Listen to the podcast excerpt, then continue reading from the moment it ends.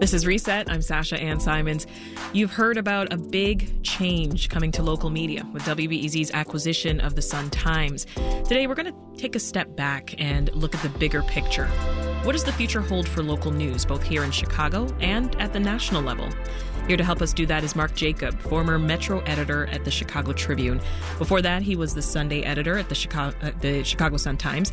He recently wrote a lengthy story for the Medill Local News Initiative about Chicago's rapidly transforming media landscape. Welcome, Mark.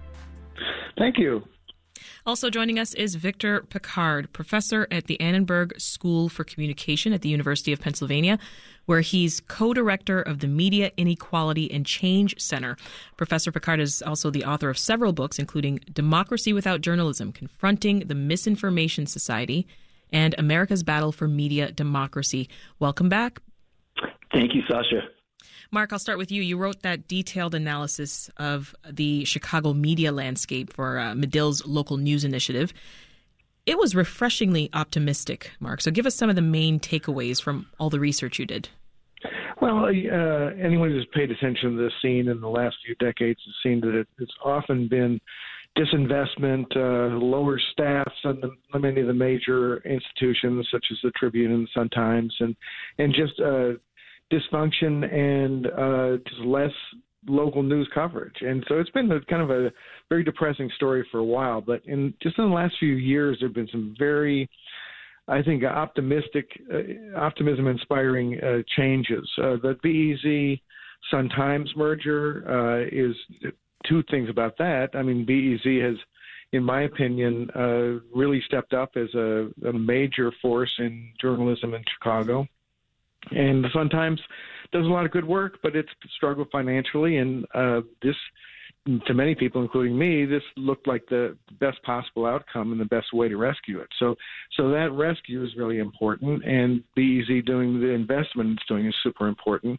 There are a lot of other things. The Better Government Association has started a new project with the McCormick Foundation called the Illinois Solutions Partnership, and that's mm-hmm. like a $10 million project that I think will improve state house coverage and political coverage, which has sometimes been cut back in these, uh, you know, in, during the local news crisis. And Block Club Chicago is really, in an inspiring way, is kind of reinventing local news coverage. So Chicago's turned out to be kind of a center of innovation and, and of hope.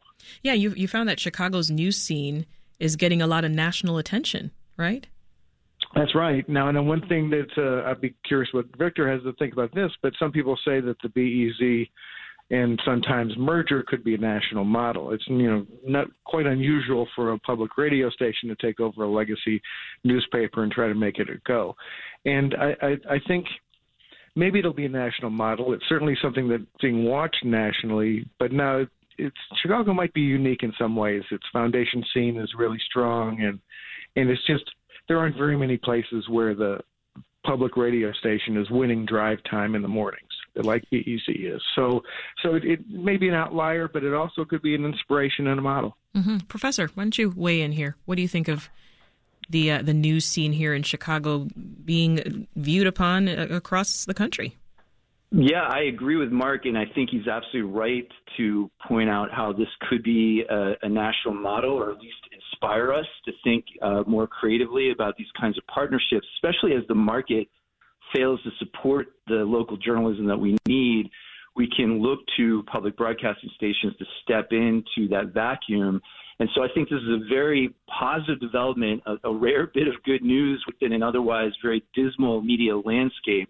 But I also think Mark is right to note that there are some particularities to the Chicago scene, or at least to the scenes of, of typically of, of large cities, where you do have well resourced public broadcasting stations, you have a capital base that can support. Um, whether we're talking about philanthropies or just individual listeners mm-hmm. that can support this kind of journalism, and I, I'm not convinced that that can be replicated in, like, for example, news deserts across across the country. Mark, talk more about the, the, the role that philanthropies are playing in preserving well, and transforming Chicago media.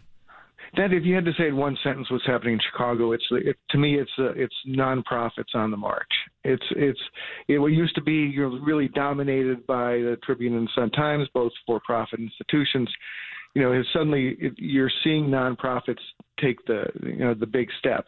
Now that's that's good in some ways. It's not good in all ways. Um, nonprofits still have to you know balance the books. It's not like you can they don't have to worry about money. They all, always have to worry about money.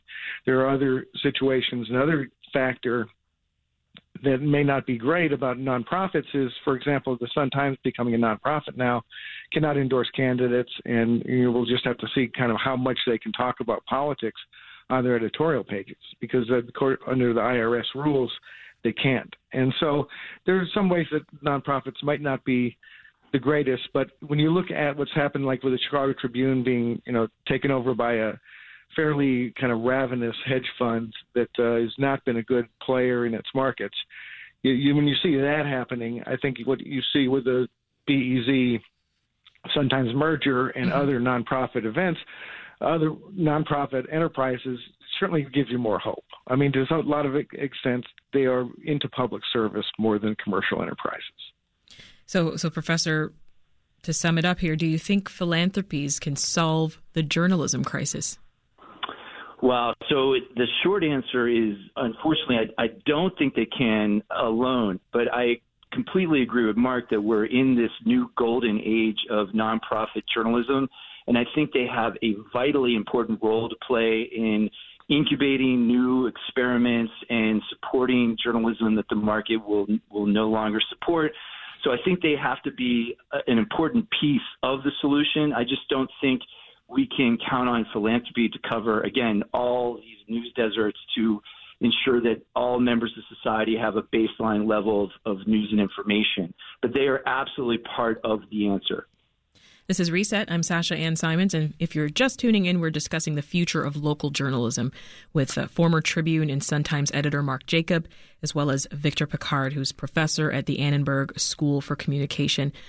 Coming up on the program, we'll talk about how girls and women of color can build personal and collective wealth. Stay with us for that conversation. Um, sticking with you for a moment, uh, Professor, how does the U.S. compare to, to other countries when it comes to government support of media? It's actually quite shocking. I mean, the U.S. is almost literally off the chart for how little we fund our public broadcasting system compared to all major democracies across the planet. We're at at federal level, we're at about a dollar forty per person per year. If you compare that to the UK, they're up to about a hundred dollars, uh, close to a hundred dollars to pay for the BBC. And then if you look at Northern European countries, they're getting up to close to $200 per person. That also correlates with the strongest democracies on the planet. Uh, the U.S. is now unfortunately considered a flawed democracy according to the Democracy Index. Um, so, you know, it's it's not a great picture, but I'm optimistic that this might change, especially if we see this growing need for public responses to the journalism crisis. Yeah, how, how do Americans, most Americans, feel about tax money going to support the media? That's always going to be a, a, a difficult argument, but what's surprising is that survey data actually show that among, uh, you know, in terms of what's legitimate to spend your taxes on, oftentimes most uh, consistently, public broadcasting comes in second after the military. So, and even across the political spectrum, there's surprisingly high levels of trust towards uh, public broadcasting. So, I think there is some hope, but in general, that is indeed a tough argument to make. And Mark, going back to the uh, WBEZ Sun Times partnership, uh, in your research that you did for your, your recent article on, on local news, you asked local media leaders for their thoughts, right, on, on this merger. Mm-hmm. Tell us what what else did you hear? Give it to us straight. I mean, you, well, I think everyone is optimistic, but they have many, many questions. And uh, the things, some of the topics of skepticism, from my mind, are, you know, the the head of Chicago Public Media, CEO Matt Moog, has said, you know, that they will be adding 40 to 50 jobs in the, you know, in the merged entity, and that's that's great. I mean, I think everyone's waiting to see that happen, and and and there's some level of skepticism because pretty much the whole trend has been fewer jobs overall in Chicago area for journalists. So if that happens, that's great, but I think people are, are waiting to see whether it really happens. Another really important question for working journalists is the whole claim that the WBEZ and the Sun Times will be independent newsrooms after the merger. Mm-hmm. And and uh, two things about that. I wonder whether that's actually the case because you know will they be talking about stories that they're doing? Will they be giving each other heads up on stories or on news events? I mean, you would think you'd have to.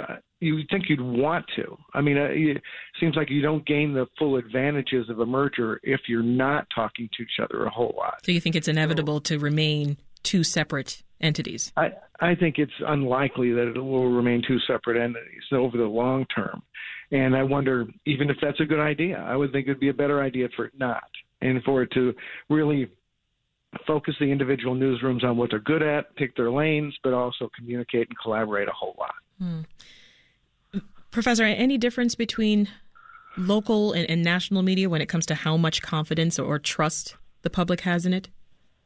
Yeah, that's another surprising finding that survey data consistently show us is that even among constituencies who might um, have have serious problems with the media, whenever we're talking in terms of their local media, local local broadcasters, local newspapers, they tend to have warm fuzzy feelings for them.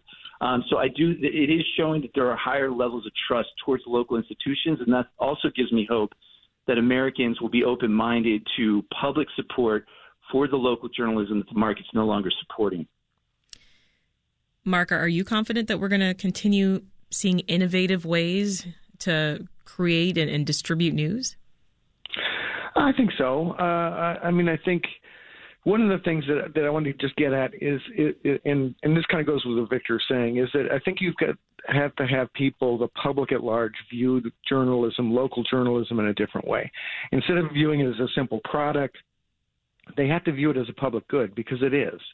And that's why I think that, that you know, in doing that, my article about the rise of nonprofit news in Chicago, uh, one of the experts, Sue Cross, was telling me that she thought that foundation support was was not necessarily sustainable, but that what they needed was ground level, regular people support, increased support for local journalism. In, in effect, viewing it the same way they would you know, they would view any kind of local charity or local good organization that they wanted to support. Mm-hmm. And it seems like there is, there does seem to be a migrating and improving public view toward journalism as a public good that deserves our support and not just, you know, it's a, a printed product that you pick up at the corner.